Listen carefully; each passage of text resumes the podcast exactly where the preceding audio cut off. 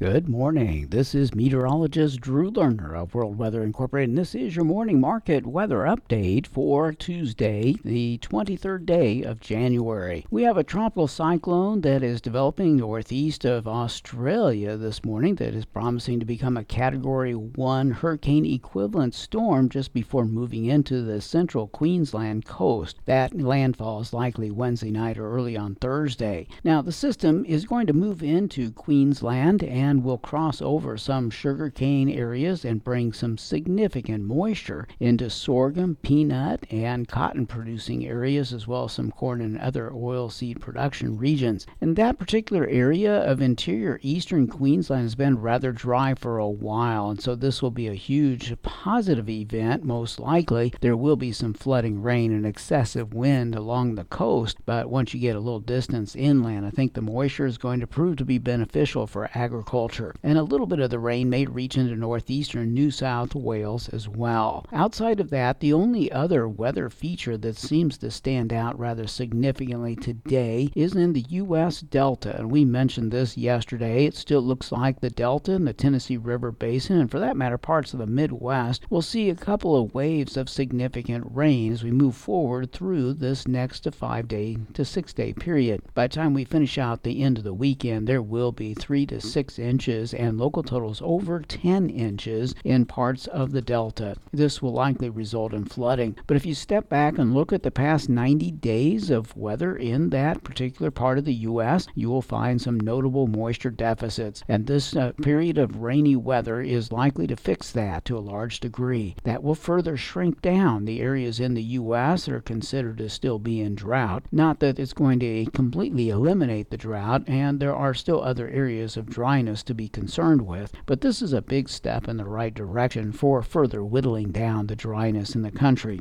In addition to that, jumping around a little bit more here, let's go down to South America. We've been talking about the ongoing dryness in Argentina, and that is still slated to occur for a big part of the next 10 days, and some of the model data this morning was suggesting below average precipitation would last all the way out to the end of the second week of the outlook. Now, the GFS ensemble today continues to suggest that rain will be occurring more significantly by the time we get into the period from days 10 through days 14, and I still think that that is moving in the right direction. A large part of the dryness in Argentina that's being advertised right now is associated with the big rise in the Southern Oscillation that had taken place as we went through these past 10 days or so, and that is starting to change. The index is going to turn more negative on a day-by-day basis, but the running 30-day mean is going to still be positive for a while longer. So Argentina will probably continue to have lighter than normal precipitation, and some of that will bleed over the border into parts of Rio Grande do Sul. This is not necessarily a nationwide issue, but it will be a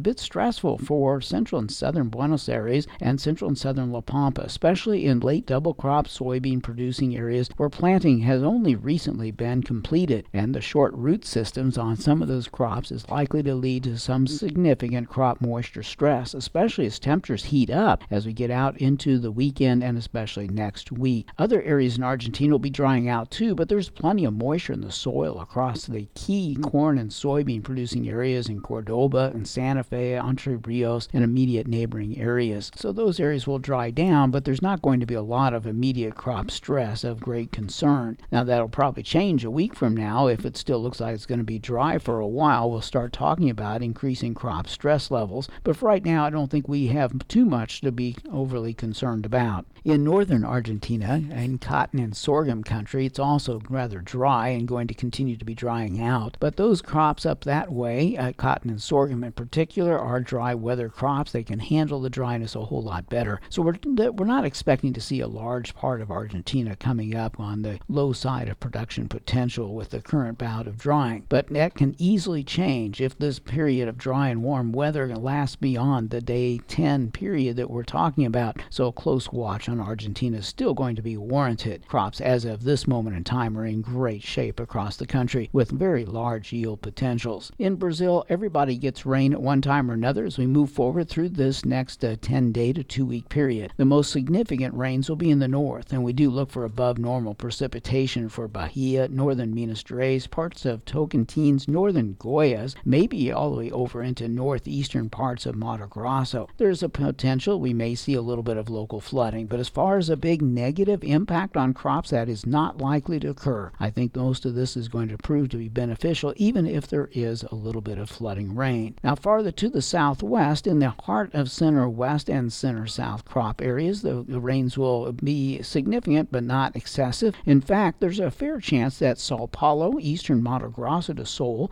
and some neighboring areas in southwestern Minas Gerais and southernmost Goiás will see enough lighter than normal precipitation that they may actually have a little bit of a short-term bout of net drying take place. The greatest area of drying in Brazil is going to be in western and southern Rio Grande do Sul. Even though we're talking about pockets of drying and pockets of flooding, the bottom line for Brazil continues to be very good. And again, like in Argentina, if the trend persists too long in this direction, then we might have something to talk about. But that is probably not going to be the case, and certainly won't be the case until we get into February. Outside of all this, the rest of the world's weather today seems to be very similar to that of yesterday. We are looking at a very limited amount of rain in West Texas cotton country, but there will be some showers coming up over the balance of this week that'll be beneficial, just light, and greater amounts of moisture will be needed. Of course, the southeastern states are plenty moist, and it looks like California will see alternating periods of rain and sunshine along with the southwestern part of the U.S. There will continue to be a limited amount of precipitation in the northern U.S. plains and Canada's prairies. These areas are going to be about 10 days without moisture, and temperatures, of course, will be warmer than usual, but not warm enough to bring winter crops out of dormancy. Europe is going to have a ridge of high pressure for a while over the western part of the continent. That is likely to suppress precipitation from France into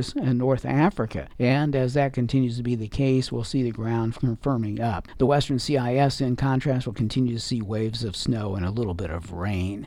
This is meteorologist Drew Lerner.